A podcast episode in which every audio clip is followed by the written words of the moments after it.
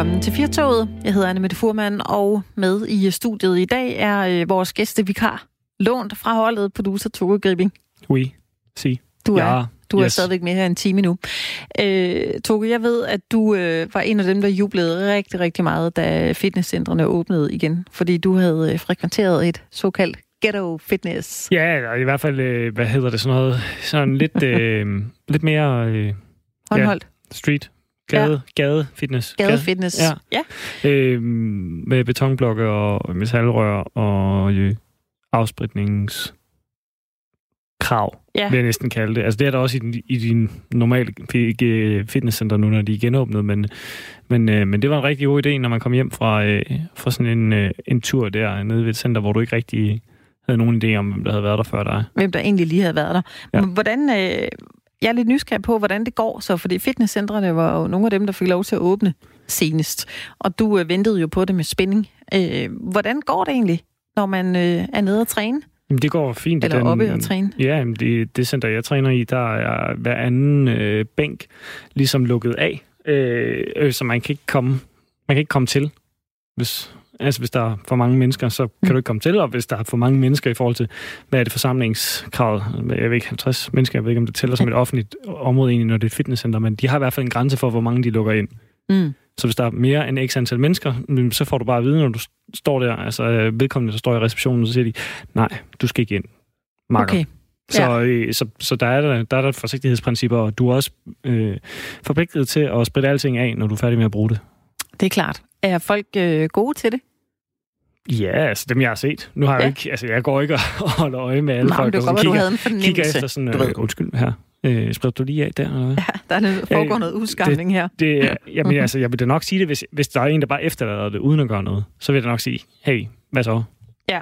Hvem er os for- andre, der skal bruge Fornemmer det? du, folk er Men- sådan øh, opmærksomme på det? Altså, Ja, det virker sådan, men, det, men altså, der hænger også øh, håndsprit overalt, og så øh, med, øh, altså, der, hvor du normalt alligevel, altså, der er generelt jo sådan en, en form for opmærksomhed på at tørre ting af efter brug i de her fitnesscenter. Så, så når du har brugt en øh, maskine, når du har brugt en håndvægt, når du har brugt en, en vægt, så, altså, så er der sådan spritflasker. Så, så ja, det virker som, det virker rimelig lige til, hvad fremgangsmåden er, ja. vil jeg sige. Det vil, det vil jeg sige det var jo lidt, altså nogle af dem, der ejer fitnesscentrene, har jo, øh, har jo også øh, sagt, mange i hvert fald, det her, det kan vi godt finde ud af at håndtere, og vi kan styre, hvor mange der kommer ind, og det var alligevel på en eller anden måde det øh, sted, som, som mange tænkte, det går helt amok, når alle de her mennesker, de kommer ind, fordi de kan slet ikke styre det.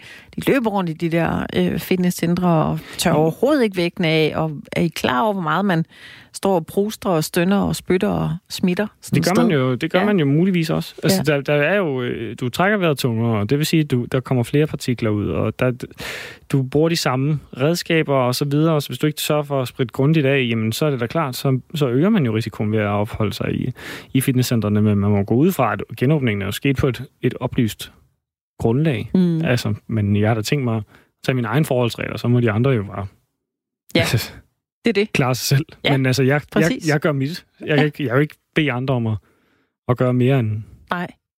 Og det er meget sjovt lige at høre i sådan en, en dagsrapport fra, fra en af de genåbnede steder. Jeg er jo selv øh, togpendler og kan se, hvordan det foregår øh, i togene. Og øh, jeg vil sige, måske er det, fordi vi nærmer os en, en sommerferie, og der er flere og flere studenter, som øh, springer ud. Der er flere og flere, der får fri. De, øh, altså der, der har altså ved at være øh, ret meget overbelægning øh, på det. Altså, der, de må stadigvæk ikke udstede bøder, hvis ikke man har en pladsbillet. Og det er jo, det er jo, der er et krav om det. Må de ikke udstede bøder, Nej, hvis man ikke det, har jeg en? talte med en togkonduktør. Jeg sagde, altså, ja, fordi jeg har, set, jeg har set en, der fik en bøde Men på et man, tidspunkt. men man skal have en for at rejse med. man skal have en pladsbillet. Det er et krav. men du får har- ikke en bøde for ikke at have en. Det hørte jeg så, en sagde. Hun sagde, at jeg kan ikke engang give en bøde, hvis ikke man har. Det synes Jamen, jeg hvad måske er er lidt... reglen så til for? Ja, det er det. Altså, undskyld mig. Ja, det er nemlig virkelig mærkeligt.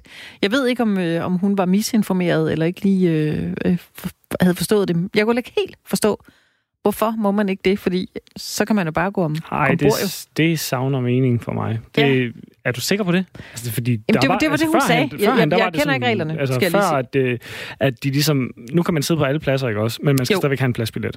Korrekt. Er dengang, da det kun var halvdelen af båsen, ja. eller hvad, hvad skal man sige, sådan, de her fire sæder, der kunne du sidde to per fire sæder. Præcis. Der fik du da en bøde, hvis du ikke havde... Altså, der sagde de at det bliver desværre nødt til. Jeg bliver desværre nødt til ja. at give dig en bøde, ja. fordi du ikke har en pladsbillet. Præcis, og det har jeg jo også oplevet, mens jeg kørte. Altså, jeg har jo oplevet folk få en bøde, fordi de ikke havde en pladsbillet. Men så øh, sagde hun det.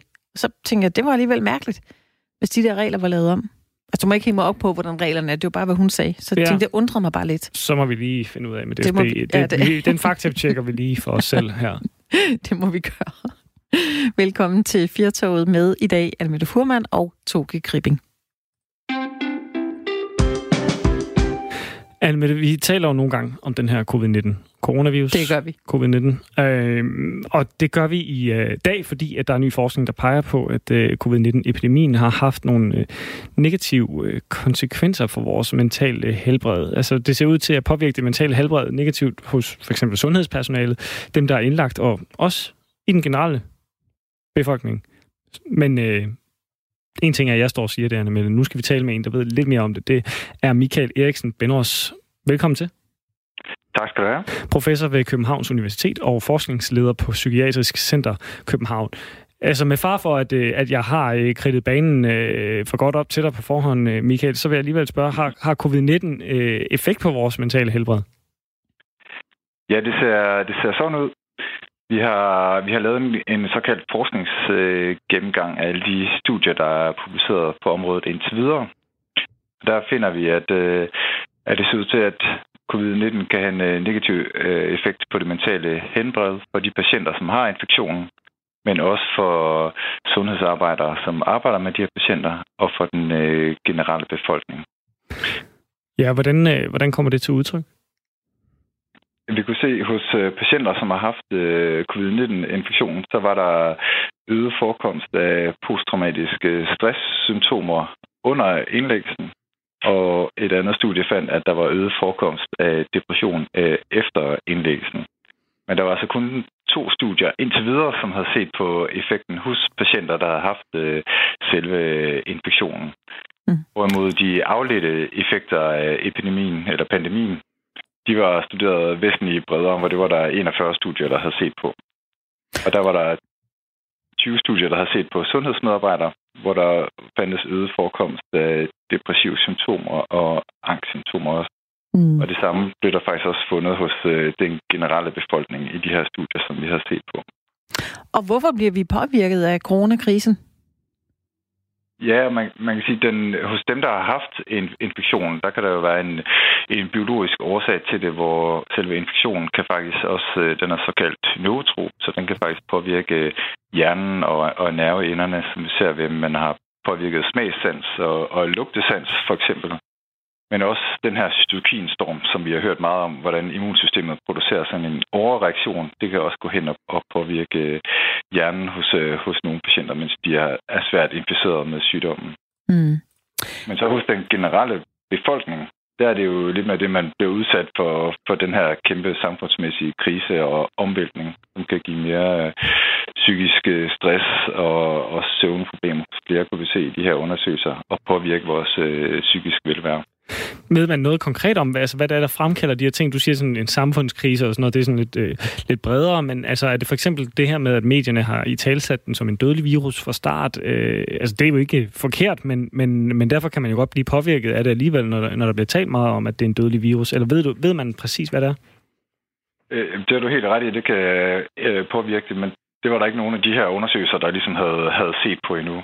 Og man kan sige, det var også i her i, i starten, så vi, der er rigtig mange undersøgelser i gang, så de her ting vil vi vide øh, mere om efterfølgende. Og det er også derfor, det er vigtigt at forske mere i det, så vi ved et eventuelt tilbagefald af, øh, af, af virusen, så kan hjælpe med at forebygge det også med den måde, det omtales øh, i medierne.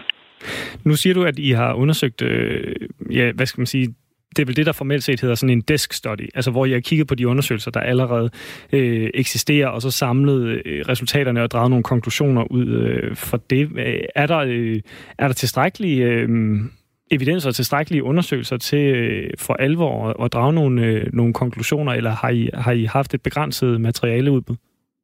Ja, jeg vil helt sikkert sige, at det, der er tilgængeligt nu her, er jo begrænset udbud. Altså, vi kunne inkludere 43 studier, men problemerne med dem var, at de var af svingende kvalitet, og de fleste studier, de var lavet på såkaldte øh, surveys, altså hvor man har spurgt folk efterfølgende.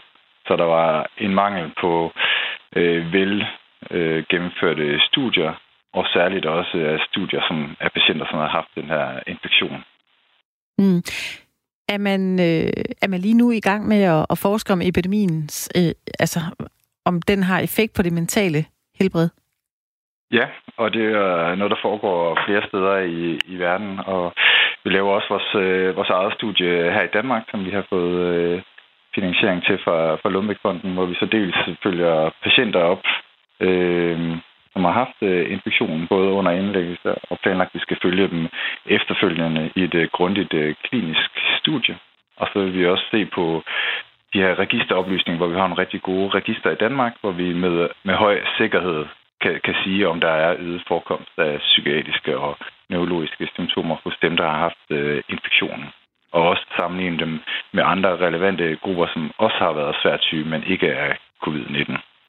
Har I nogle hypoteser om, altså sådan, at, at, om det her det er det faktum, at man er syg i, øh, i kroppen, eller hvad man siger, at, at det er også det, der går ind og påvirker ens øh, mental, øh, mentale helbred, eller, eller, eller, tror, eller undersøger I det som sådan helt selvstændigt fænomen? Øh, nej, det kan det være. Vi har jo lavet en del studier før, hvor vi har vist faktisk et bredt spektrum af infektioner, at de hænger sammen med øget for, forekomst af psykiatriske sygdomme, og særligt jo sværere infektionen øh, har været. Og det er også noget, man kan vise i, i dyrestudier, at de her dyr, de får, hvad vi kalder depressionslignende symptomer, øh, når, man, øh, når man giver dem svære infektioner. Så det tyder på, at der er en sammenhæng. Så det store spørgsmål er selvfølgelig, om det er mere hos dem, der får covid-19, end andre sammenlignelige øh, svære infektioner, som har været indlagt med. Hvorfor er det vigtigt at øh, undersøge covid-19-effekt øh, på vores mentale helbred? Altså, det er jo meget vigtigt, for det er jo noget, der har ramt øh, hele verden med den her pandemi. Så hvis der er en, en øh, effekt, så påvirker det rigtig mange mennesker. Og så kan vi jo være med til at forebygge noget af den her effekt på sigt og ved frem, eventuelle øh, fremtidige øh, pandemier. Og vi kan også være med til at vide, hvad, hvordan det er, vi skal håndtere det, for eksempel i formidlingen af, at, øh, at den her pandemi er her øh, til den generelle befolkning, eller andre tiltag, der kan, der kan afhjælpe, mm. at man får nogle af de her symptomer. Har der, lavet, har der været for lidt øh, fokus på, at, at den kan trække sådan nogle... Øh ja, hvad skal man næsten sige, øh, mentale, øh, psykiatriske øh, spor efter sig covid-19? Øh, ja, både og. Man kan sige, først og fremmest er det jo, øh, skal vi jo sikre overlevelsen, så det er selvfølgelig det, der kommer, kommer, kommer først. Øh, men det er jo det, vi gerne vil have viden om, om der er nogle af de her ting, der kunne være, være håndteret øh, endnu bedre også, for at, at forebygge nogle af de her symptomer mm. øh, hos befolkningen. Og selvfølgelig også slå fast med sikkerhed om, den faktisk er øget, når vi får de her store og større og bedre undersøgelser mm. øh, bagefter. En ting er jo, at I sidder og, og forsker og undersøger de her ting. Tror du, at, øh, at øh, den, altså befolkningen, det er jo verden over, der har, der har været igennem en, en øh, coronakrise. Tror du, vi er interesseret i at, at vide det her? Er vi nysgerrige på det? Øh, Ja, det er måske ikke en grad til at svare på, men øh, det, det vil jeg da tro, der er en uh, interesse for. Vi er jo alle sammen uh, meget interesserede i vores eget ved at, ved at vælge vores pårørende og særligt herunder også vores uh, psykiske helbred. Mm. Tak til dig, Michael Eriksen. Benros, professor og forskningsleder ved Københavns Universitet og Psykiatrisk Center København. Det tak. Og den her ekstra tid, vi øh, fik under coronakrisens lockdown, den øh, var der så nogen, der brugte effektivt, i hvert fald hvis man øh, ser på en familie, der øh, bor i København. Marie Marvel Olofsen og hendes øh, familie, der tæller mand og to børn, de besluttede sig for, at nu skulle deres drøm forfølges med at flytte til udlandet. Meget coronakrisen puffede til den drøm, det skal vi tale med seniorkonsulent hos Works, Marie Marvel, Marvel undskyld, Olofsen om lige nu. Velkommen til dig. Tak skal du have. Hvad var det for en øh, drøm, I øh, havde i jeres familie? Jamen, øh, det er jo sådan en drøm, som vi nok har haft i nogle år om, øh, at være mere sammen som familie. Øh, og ikke, jeg tror, min egen personlige følelse er den der, at man, man er egentlig de mennesker, man holder allermest af. Dem ser man i nogle ydertimer, og i alle de gode timer, der er vi sådan fire mennesker, der er løbet i hver sin retning. øh, så vi savnede egentlig det der. Ja, altså, jamen, det føles faktisk sådan. Så vi savnede det der med at være, være mere sammen, faktisk, mm. øhm, som familie. Og hvordan var coronakrisen med til at skubbe til jeres drøm? Jamen altså, vi fik jo prøvet det af, kan man sige, fordi så skulle vi jo lige pludselig være sammen øh, og jonglere både arbejde og børn og hjemmeskole og sådan noget samtidig. Øhm, og var, kunne faktisk opleve faktisk, at det gav meget mere ro for os. Øh, og det er måske lidt unikt, eller det er i hvert fald ikke alle, jeg har hørt det fra. Men, men på en eller anden måde fungerede det rigtig godt for os, at vi øh, så sad jeg lidt og arbejdede øh, inde i vores soveværelse, og så, øh, så spiste vi frokost sammen, og så kunne jeg gå ind og arbejde igen, og så kunne vi skiftes lidt. Vi har så også været heldige at have nogle jobs, hvor, hvor vi godt kunne sådan, øh, skifte lidt rundt imellem dem. Så, så kunne min kæreste tage på arbejde, så kunne jeg være kun på børnene. Mm. Øhm, så, så det blev meget sådan... Det blev faktisk at teste den der drøm af, og så viste det sig, at det var virkelig dejligt. Ja, og hvad var det lige, der skete den dag, du kunne mærke, at øh, nu er det altså nu, at den her drøm, den skal have nogle øh, vinger at flyve på? Jamen, altså øh, helt konkret, så fik vi jo så fik vi en mulighed øh, for ærne, som vi simpelthen bare blev nødt til at sige ja til. Øh, vi blev spurgt, om vi ville med ned og passe den her øh, gård i Portugal øh, i et år, øh, som er, som, altså gården skulle ligesom lejes ud, også på grund af corona. Der var nogle ting, der skulle foregå der, som ikke kunne foregå alligevel. Øh, og så blev vi spurgt, om vi ville med, og så så greb vi den. Altså, så sagde vi ja. Øh, og jeg, jeg er ikke sikker på, om vi havde om vi havde, vi havde i hvert fald ikke rykket så hurtigt på den her drøm, hvis det tilbud ikke var kommet, eller den mulighed, kan man sige. Øh, så havde der nok gået længere tid med, du ved, at finde ud af alt muligt, hvor skal vi hen, og logistisk og sådan noget. Det var ikke, fordi vi gik specifikt og drømte om en gård i Portugal, men det dumpede ligesom ned, og så var det bare om at gribe den altså. Ja, og det var jo så en af de gode ting, kan man sige, der er kommet ud af coronakrisen. Det kan jo ellers være lidt svært at, at få øje på det.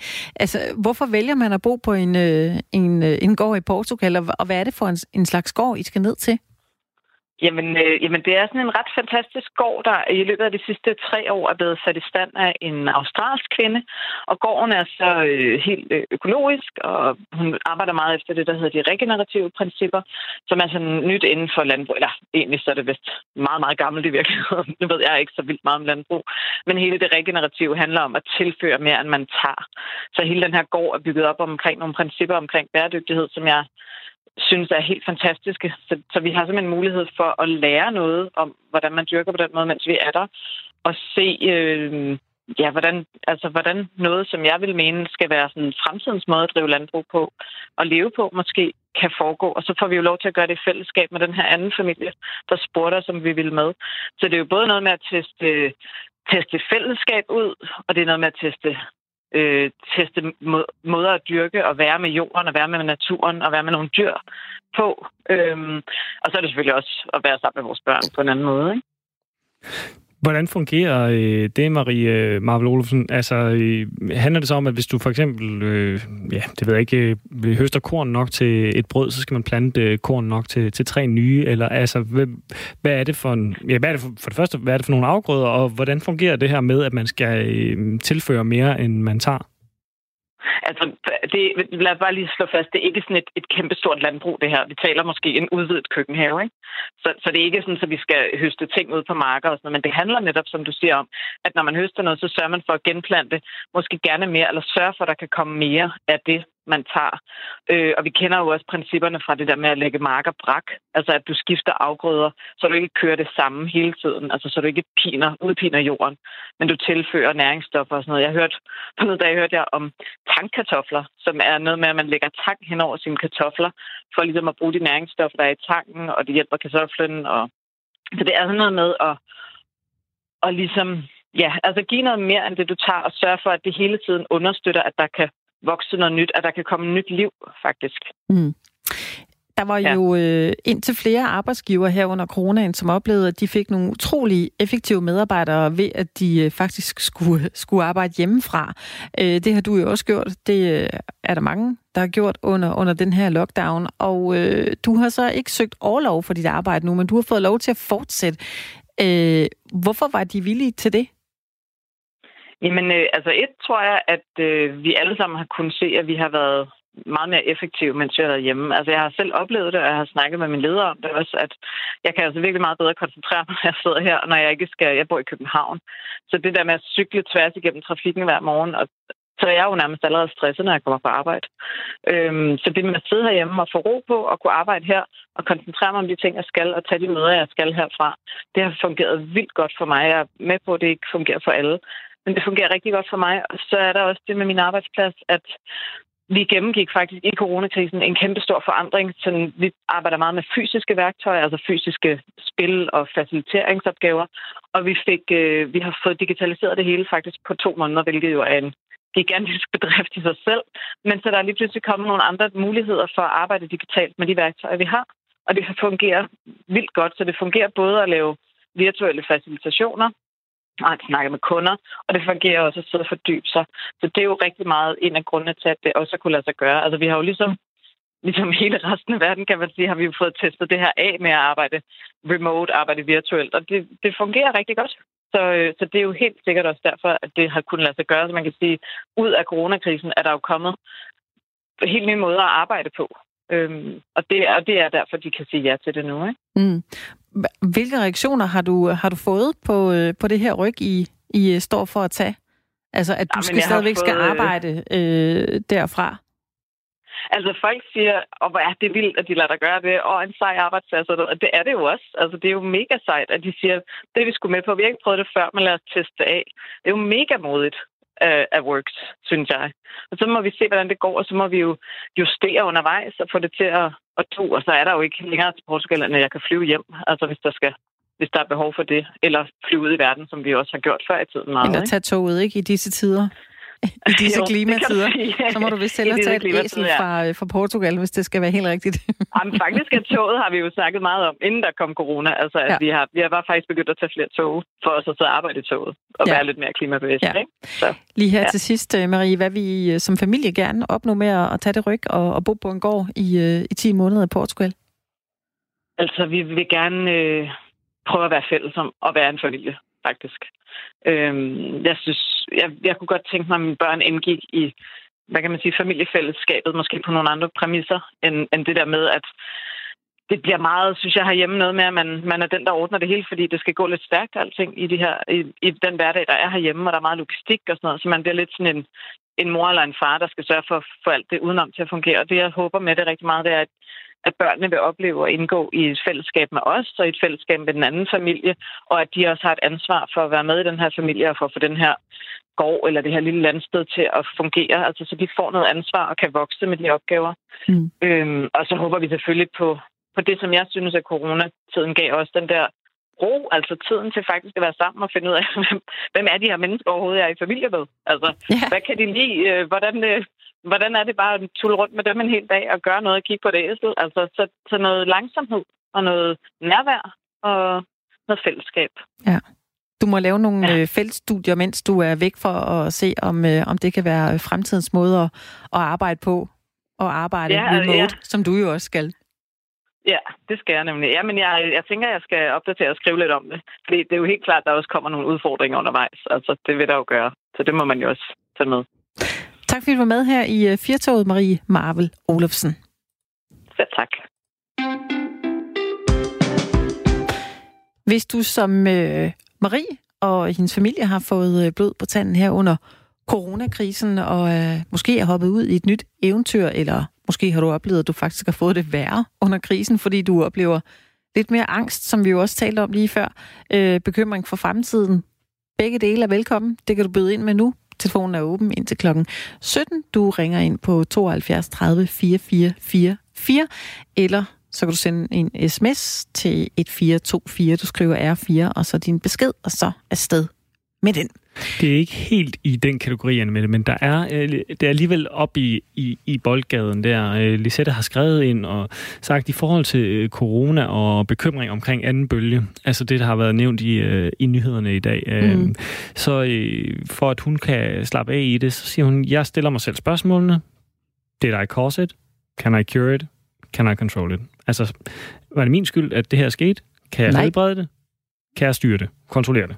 Og hvis svaret på alle tre spørgsmål er nej, så skal det være med at bekymre mig om det. Og det er sådan, Lisette, hun kommer igennem krisen på. Den er noteret. Den er faktisk meget god. Den er lidt i tråd med øh, B.S. Christiansen, vi talte med for mange måneder siden efterhånden.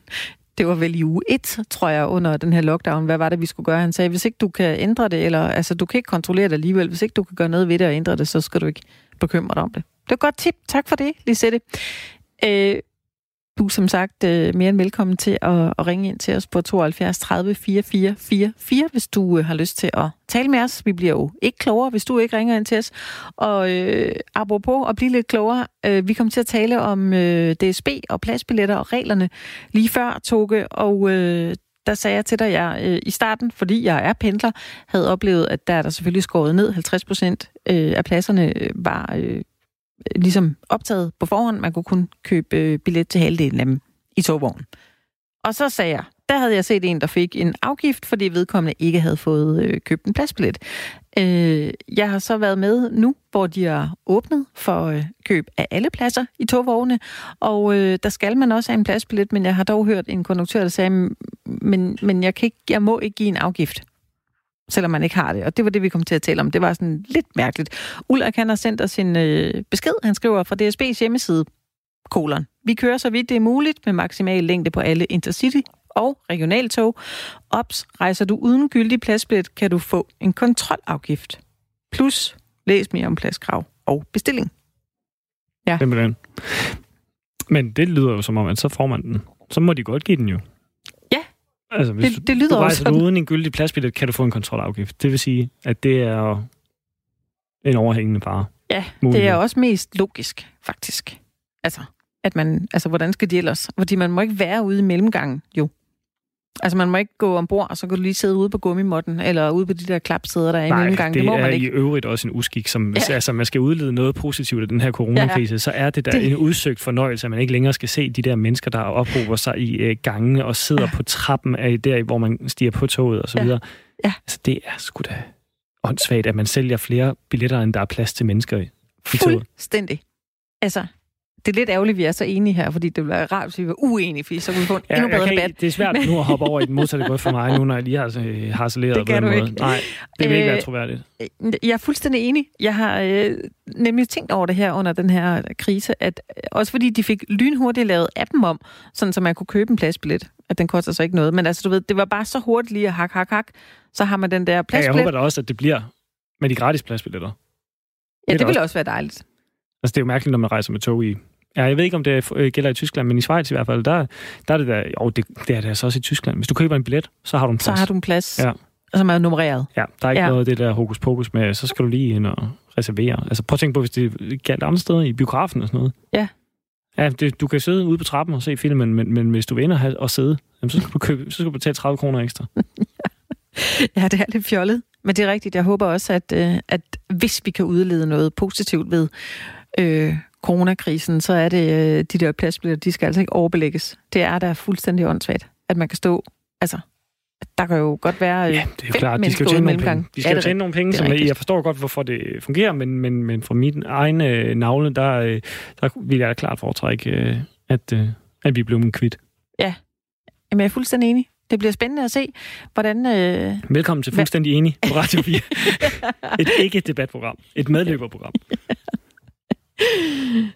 Det er rigtigt nok, men jeg synes på en eller anden måde, det med, med de pladsbilletter, det er, der jo, det er jo indiskutabelt. Altså, der er jo ikke nogen, der synes, det er fedt, både at skal hoppe i det toget og sidde ude i mellemgangen, og så tænker man da også nogle gange, hvad hvis der sker et eller andet, og de bremser op, så står alle den her klump af mennesker, det er jo, altså, det er jo vanvittigt. Nå, men det gør man jo i forvejen. Altså, det der, det... den der klapsæde øh, vogn der i DSB, øh, ja. hvor at, øh, folk de jo som regel rejser sådan, når man er på vej ind der, og så står man der, og så skal man enten vælge, at man tager fat i hylden der, ja. hvor taskerne er, ja. eller vil man bare stå og så altså, lege point break, og så bare lege med skæbnen der, og stå og, øh, og, og søge på, øh, på, på hvad hedder det, vogngulvet der, når, øh, når der bliver bremset og, og speedet op sådan lidt på må og få. Ja, det er rigtigt.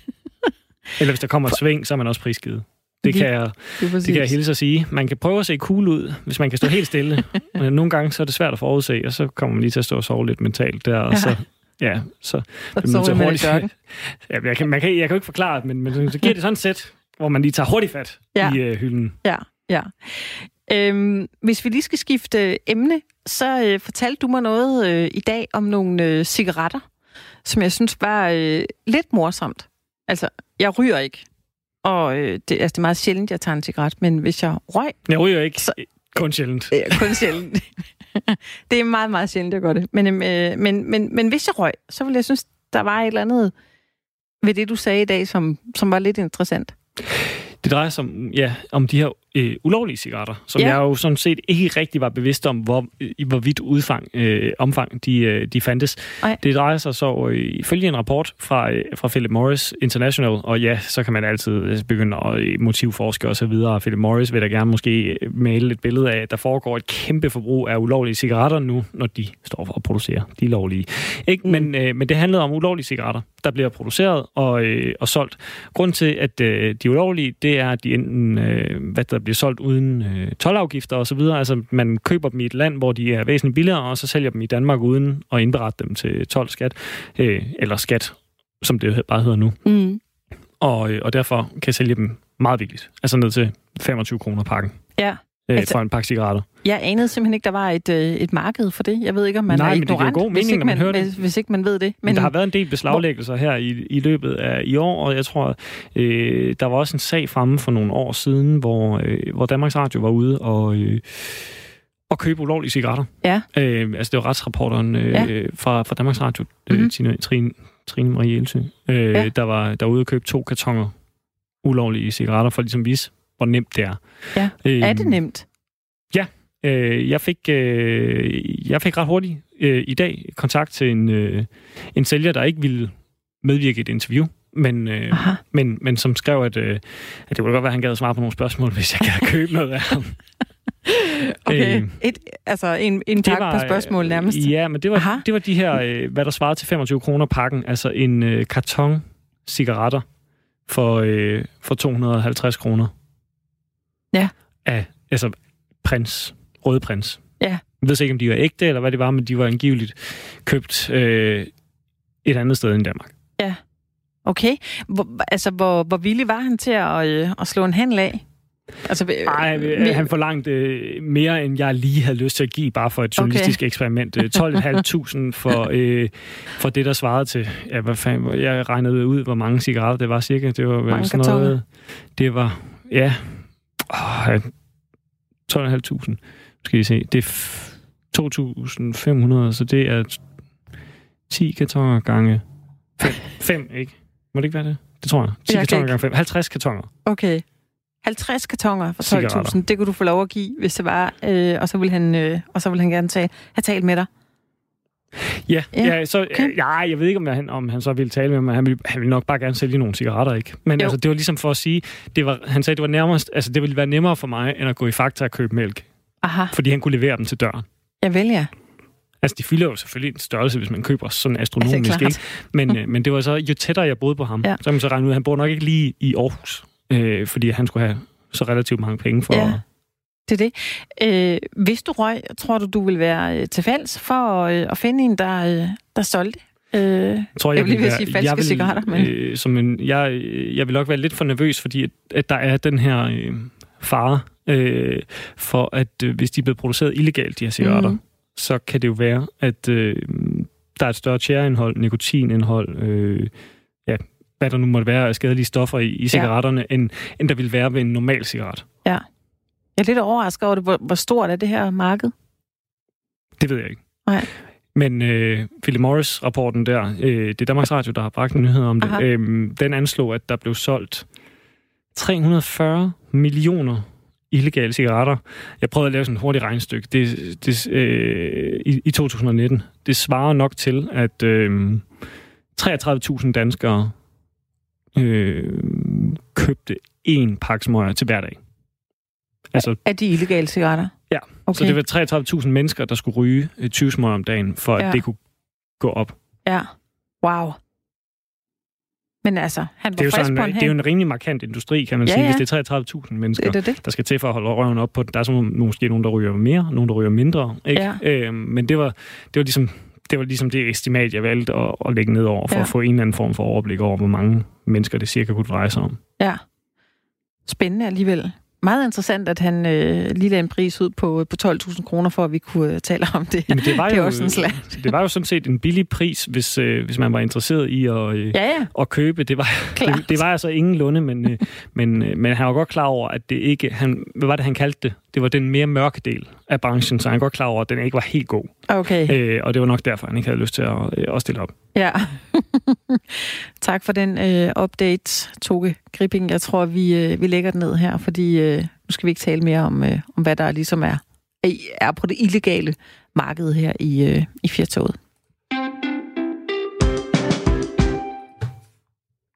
Ja. Nu skulle vi have hvad haft Henrik Kvartrup igennem med det. Det skulle vi. Og øh, vi fortsætter med at prøve ham, fordi at øh, han skal fortælle os en lille smule om det, der foregår i Dansk Folkeparti. Øh, fordi her til morgen, eller jeg tror faktisk, det var i går aftes allerede, det startede mm. med, at øh, der var en lang række medlemmer af Dansk Folkeparti, der, øh, der fremsatte kritik af formand Christian Thulsen Dahl.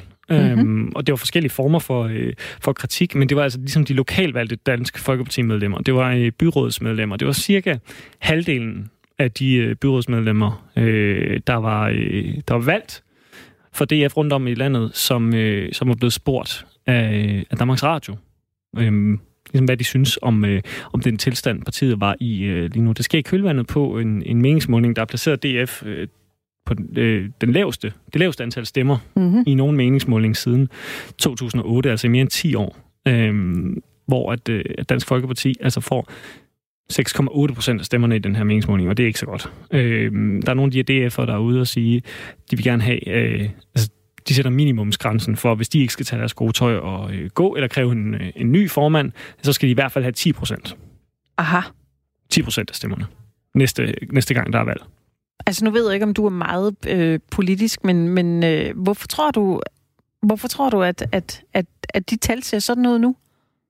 Oh, ja, det, det skal jeg ikke kunne gøre mig klog på, men jeg kan jo fortælle om, hvilke... Du kan få det interview, vi skulle have lavet med Kvartrup. Det kan jeg, jeg lave med dig.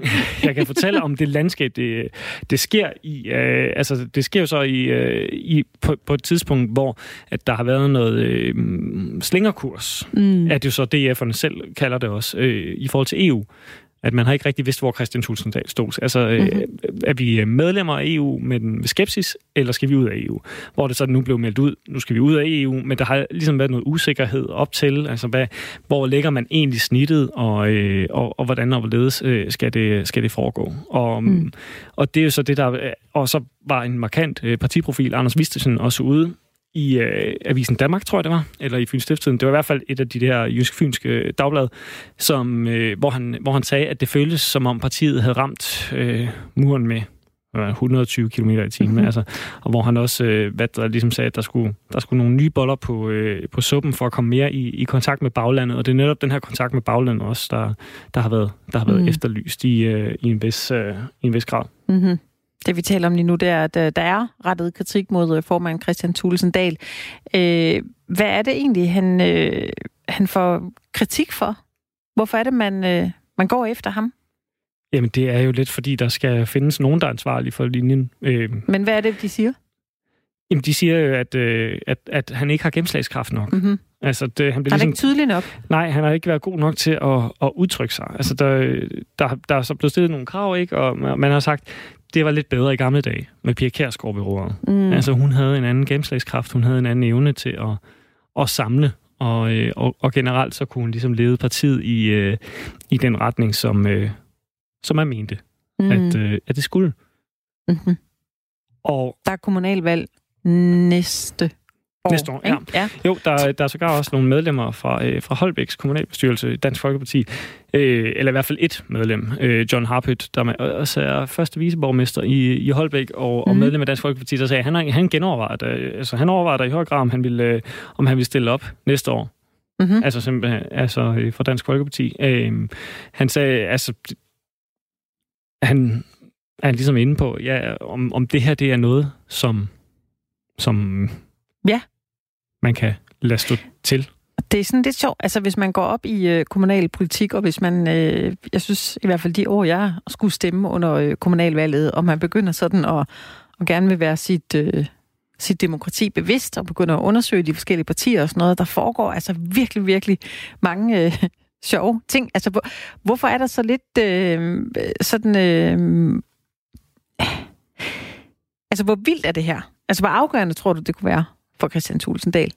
Jeg ved godt, du ikke er politisk ja, reporter, tror, det, det ved jeg udmærket godt, men... Jeg tror, det er bedre, at det sker nu, end at det sker på et andet tidspunkt. Men ja. altså, jeg vil, jeg vil øh, rigtig gerne lade, lade, lade det være op til, til Henrik Kvartrup. Ah, men, men nu er du øh, havnet i. Ja, ja, jeg nu har havnet i en, øh, i en sovedags her. Ja. Og, øh, men altså, det, det er jo... Øh, hvis man skal se det i det store billede, der, der blev sendt det her øh, åbne øh, det her brev til, til Christian Thulsen Dahl øh, på vegne af en række regionsråds medlemmer, så vidt jeg husker. Det er i hvert fald nogle, øh, nogle folk fra, øh, fra baglandet i, øh, i, dansk, øh, i Dansk Folkeparti. Altså det, som, som der blev sendt, øh, og Ekstrabladet opsnappet til, tilbage for et, øh, mm. et stykke tid siden, mm. hvor øh, der også blev talt med rimelig tydelige bogstaver, ikke? om at, øh, at man, var, øh, man krævede simpelthen, at hovedbestyrelsen i Dansk Folkeparti blev mm. udvidet med, øh, med 10 medlemmer, tror jeg det var, fra baglandet. Ja. Altså, så det ikke kun øh, drejede sig om... Altså, der har været en opfattelse af, at øh, Dansk Folkeparti var enormt topstyret. Og, mm. øh, og det er det, som medlemmer, medlemmerne internt ja. har, øh, har, har kritiseret ved øh, partiet, mm. fordi nu vil de gerne til at, at have den her medbestemmelse. Ja. Og, øh, og det, det, skal vil, ikke... det vil... Altså, det er vel klart nok, at de vil det. Ja, det kommer an på, hvad for en holdning man har til, til partistruktur. Men altså, Dansk Folkeparti har jo traditionelt været i den modsatte grøft. Ja. Og, og det har man været lidt glad for. Det var nærmest sådan, at øh, der var en øh, anonym øh, DF, der sagde øh, til mig, øh, da, jeg, da jeg talte med vedkommende på et tidspunkt, at det var sådan, man blev nærmest ekskluderet førhen. Okay. Altså hvis man, øh, hvis man hævdede sig øh, for, øh, for kritisk, hvor nu er der kommet en form for medlemsdemokrati, altså hvor man kan, kan tale frit om... Øh, om tingene. Og det er så det, der måske bider DF-ledelsen i halen lige nu, eller også så velkom- øh, byder de det velkommen. Jeg tror nu hellere, at de har set, der var, der var ro på de indre linjer, ikke? Mm. Altså det, det, det tror jeg trods alt, at de havde, øh, havde foretrukket, men man har været ude og sige, jamen det kan godt være, at vi har lidt, lidt talt lidt for politisk. Altså vi har været lidt for ja, svære, uklar i, øh, i malet, og, øh, og det kan være, det er det, som, øh, som vi ligesom skal øh, ja, stå på mål for mm. i øh, øjeblikket. Det var det, det, det, man har sagt til, øh, til, til Danmarks Radio, der jo ligesom har lavet den her store historie, hvor man har foldet det ud og, øh, og talt om, øh, om kritikken fra baglandet, mm. men også har, øh, har talt med, øh, med DF-ledelsen. Det, som øh, du lytter til lige nu her i Firtoget, det er jo, at øh, Toge og jeg sidder og, øh, og taler om, øh, om DF, Christian Tulsendal, nogle problemer. Øh, politisk kommentator her ja, på Radio 4. præcis. Vi øh, skulle faktisk have haft øh, politisk kommentator Henrik Kvartrup med på øh, telefonen. Det øh, lykkedes os ikke rigtigt at øh, få fat på ham lige nu, og så er det jo øh, nærliggende, vi selv lige sidder, fordi jeg blev nysgerrig jeg ved godt, jeg satte dig lidt i den øh, varme stol, Toge. Det kunne jeg ikke helt være bekendt, men, men øh, jeg synes, du svarer fint for dig. Altså, øh, godt. Jeg skal lige høre, bare lige, hvis nu, at han, øh, at han overhovedet ikke svarer, Henrik Fortrup, der er jo en mulighed for det, selvom vi sender 13 minutter endnu. Så skal jeg bare lige høre, er du en, der selv går meget op i kommunalpolitik, altså inden du skal stemme? Øh, er du så en, der, der undersøger øh, meget omkring de forskellige partier, og hvordan det er? Ja, jeg vil da gerne vide, hvad, hvad man har af, af politik. Altså, ja. om det er kulturpolitik, om det er hvad der, ja, beskæftigelses. Altså, det, de begrænsede midler, man, ja. man, jo, altså, man ligesom har, ikke, øh, der bliver over, udstukket nogle overordnede rammer ikke fra, ja. fra, fra, fra regering og, og så videre, men, men, men øh, altså, regionspolitik sætter jeg mig ikke så meget ind i, fordi jeg har øh, lidt ladet mig fortælle, at, øh, at, der sjældent det... er så meget rundt med, fordi at, ja. budgettet ligesom bliver dikteret ret hårdt oppefra, mm. øh, og så er der ikke så meget at gøre, gøre ved øh, de midler, man har at, at rute med, men, øh, men, men, men de kommunale øh, beslutninger, og altså, man kan jo også stille folk til, til ansvar, hvis der har været en, øh, en møgssag, for eksempel. Ja. Altså, så nu var det bare, hvad der, det er lidt forskelligt, hvor meget de smitter af, de her kommunale møgssager. Nu kan jeg bare mm. huske... Øh, sagen om øh, bestyrelsen i Vejle Havn, som er en stor sag i øh, området der oh, ja. en gang. Og, øh, og det, det er så lige den, der, der i første omgang springer i øjnene, men hvor at, mm. øh, at øh, hvad der, partiet Venstre, som jo var ved magten dengang, og, mm. og hvor man som vurderet, at der ikke var den store indblanding fra, fra borgmesteren i, mm. i forhold til, til den her bestyrelsesag. Men, men altså, der er jo der vil altid være nogle sager, som ja. man ligesom husker. Ja. Uanset, hvad var det også? Der var en, det var godt nok en forvaltningssag her i Aarhus Kommune, ikke? hvor der var en, der havde købt, var det tøj? En, øh, en forvaltningsformand. Mm. Ja, undskyld. Ja, jeg undskyld, lige, undskyld, vi Det er fordi, der er nogen, der sidder og, øh, og, øh, og vifter med armene derude. Øh, jeg skulle ellers lige til at skifte hest og sige nu, øh, må vi simpelthen sige, der er lukket Jamen, for, nu har vi for fået, Nu har vi fået junioranalysen, så tager vi en lyn øh, senioranalyse. Ja, vi har, øh, vi har ikke så meget tid, vil jeg sige jo, øh, til det. Så, øh, vi giver den fem minutter? Ja. Nå, ved du hvad, jeg tror, vi, øh, vi øh, ja, hvad siger vores øh, producer, Simon? Er det, er det okay, eller er det ikke okay? ja, jeg skal bare have... Øh, vi, vi tager den på fem minutter. ja, nu må vi se, hvor meget tid vi, øh, vi har. Han skulle meget gerne være på linje nu. Er du med os, Henrik Kvartrup? Nu er jeg langt om længe, beklager. Ej, hvor er det, er godt. det bare godt øh, politisk kommentator hos Ekstrabladet. Vi har padlet en lille bitte smule, øh, inden du var med, man kan sige, som Toge Gripping sagde. Vi har fået sådan juniormodellen. Nu øh, kommer seniormodellen så øh, med dig her. I forhold til analysen. Ja, jamen, det er i forhold til øh, den analy- analytiske ja, ancienitet, Henrik. Juniormodellen, kan jeg forstå. Ja. Hvad, øh, altså, vi, øh, vi gør det hurtigt, Henrik. Øh, vi har cirka fem minutter at give af. Hvad er det, øh, de er utilfredse med internt i, i Dansk Folkeparti? Jamen, først og fremmest kan man vel sige, at baglandet i Dansk Folkeparti øh, for første gang i mange, mange år oplever, at det blæser imod dem. Øh, de har jo været vant til at være et parti, der kun kendte en vej, og det var frem.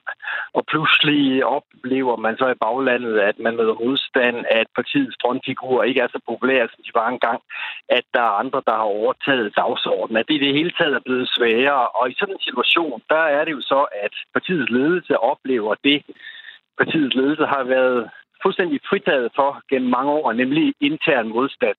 Og det er jo ofte sådan at intern modstand, når først den dukker op, så har den, med, har den det med at være selvforstærkende. Og det er faktisk det, der er problemet for Christian Tulsendal lige på øjeblikket, at når en kan sige noget, så er der også en anden, der tager sige noget, så er der en tredje, og en fjerde og en femte, og så kan det altså blive meget voldsomt. Men har man lyttet øh, for lidt til baglandet, eller, eller hvordan kan det være, der er opstået den her mangel på synergi mellem top og bund i, øh, i Dansk Folkeparti? Jamen, det har jo i mange år været et, øh, et særkende ved Dansk Folkeparti, at partiet var, var topstyret. Øh, og der affandt man sig pænt med i baglandet, øh, når ledelsen til gengæld kunne levere øh, mandatfremgang på valgdagen. Øh, men, men nu synes man jo i partiets bagland, at det er knap så morsomt det her med, at det er dem i toppen, der skal bestemme, når de selv samme personer ikke længere øh, kan levere den øh, fremgang, som, som de kunne i mange år. Og, og der er jo altså et fikspunkt, øh, som alle i Dansk Folkeparti har blikket øh, stift rettet øh, imod, og det er kommunalvalget næste år, altså næste efterår. Øh, og, og der kan det næsten ikke undgås, at øh, partiet får en, en ordentlig kold afvaskning. Og, og, og der er jo lige så mange, der spekulerer i, at, at det så kunne blive en katalysator for øh, noget, der, der kommer til at minde om et regulært øh, oprør i, øh, i Dansk Folkeparti. Men det fikspunktet, det ligger der om, om, om godt et år ved, ved øh, kommunalvalget. Men der er dog et lille minuspunkt på vejen derhen, og det er partiets landsmøde her til vedkommende efterår. Og det, traditionelt har det altid været sådan, at når Dansk Folkeparti holder landsmøde, så er der sådan mest karakter af en fætter kusinefest, hvor man bare klapper pænt af formanden, og så går man hjem igen. Øh, men jeg tror godt, vi kan forvente, at øh, det, det landsmøde, der kommer her til, til efteråret, kan gå hen og blive lidt, lidt halvdramatisk. Øh, lidt efter det visen, at når der er en, der så går på talerstolen og kritiserer den, så er der også en anden og en tredje, og så kan øh, Christian Tusinddal altså pludselig stå med, med alvorlige problemer. Her til, øh, til sidst, Henrik Kvartrup. Øh, hvordan, altså nu kan det godt være, at øh, du bliver ringet op af Dansk Folkeparti, hvis du har svaret på det her spørgsmål, men hvordan kan de samle stumperne op? Ja, men altså, det, det, det, er blevet, det er blevet meget svært, øh, og det er det jo af mange grunde. For det første er det øh, politikområde, som Dansk Folkeparti havde for sig selv i mange år, nemlig udlændingepolitikken, øh, det er jo overtaget af ganske mange andre partier. Der er, øh, der er, hvad hedder det, øh, Pernille Vermunds parti, og der er jo også Socialdemokratiet, der, der på, på lange strækninger jo minder meget om Dansk Folkeparti, når det handler om udlændingepolitik. Så det, man havde for sig selv i mange år, det har man ikke længere for sig selv.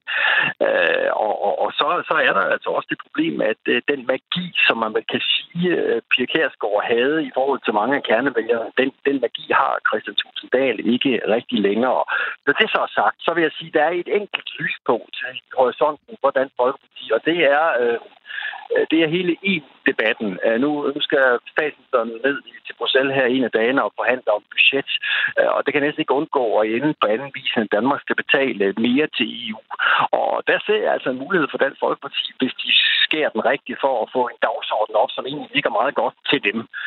Og de har nu også meldt ud, at de faktisk vil arbejde for, at Danmark skal helt af EU. Og den der EU-skepsis, den tror jeg kan noget i forhold til, at øh, Dansk Folkeparti igen kan få en, øh, en dagsorden, øh, som måske kan skaffe vælgere. Men altså, det er blevet svært, og det er blevet meget sværere, end, øh, end det var for bare få år siden. Så øh, det, det, jeg, jeg vil sige, at den, den der rådgiver, der skulle hjælpe Dansk Folkeparti på både igen skulle tage sig rigtig godt betalt, fordi det er en virkelig vanskelig opgave. Sådan lød det fra Henrik Bortrup, politisk kommentator hos Ekstrabladet og nyudnævnt senioranalytiker hos Radio 4. hej hej. Vi skal til at øh, runde af her i øh, Firtoget. Du skal lige have en sidste bid. Det er fra øh, Specialklassen, som er øh, Radio 4's nye øh, satireprogram. Det er hver lørdag aften klokken 8, man kan lytte til det. Og det vi skal høre nu, det er en bid fra en musical, fordi det er nemlig sådan, at Specialklassen de laver en musical over et kendt tv-program. Det er Nak og Ad.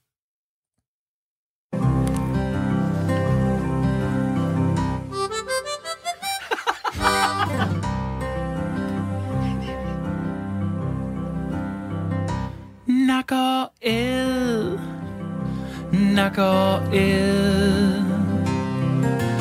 Ved du hvad, jeg vil gerne ved med dig på at du vil hygge dig sammen med Nikolaj og Jørgen og mig. Nak og æd, nak og æd, nak og æd. Vi skal hygge, vi skal rigtig æd. I nak og æd. I nak og æd. Et rigtig mande, mande, mande, mande program.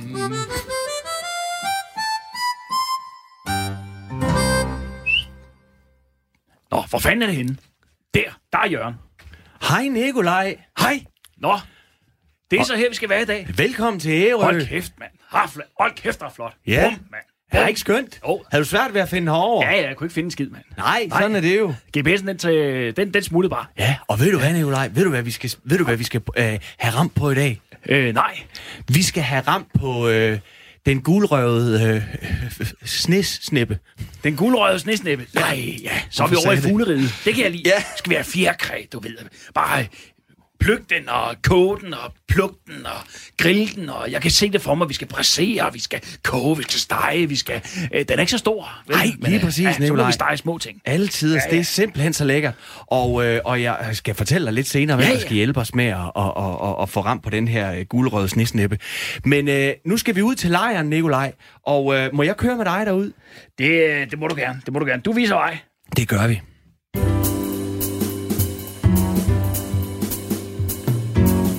Kører jeg igen med min ven Nikolaj.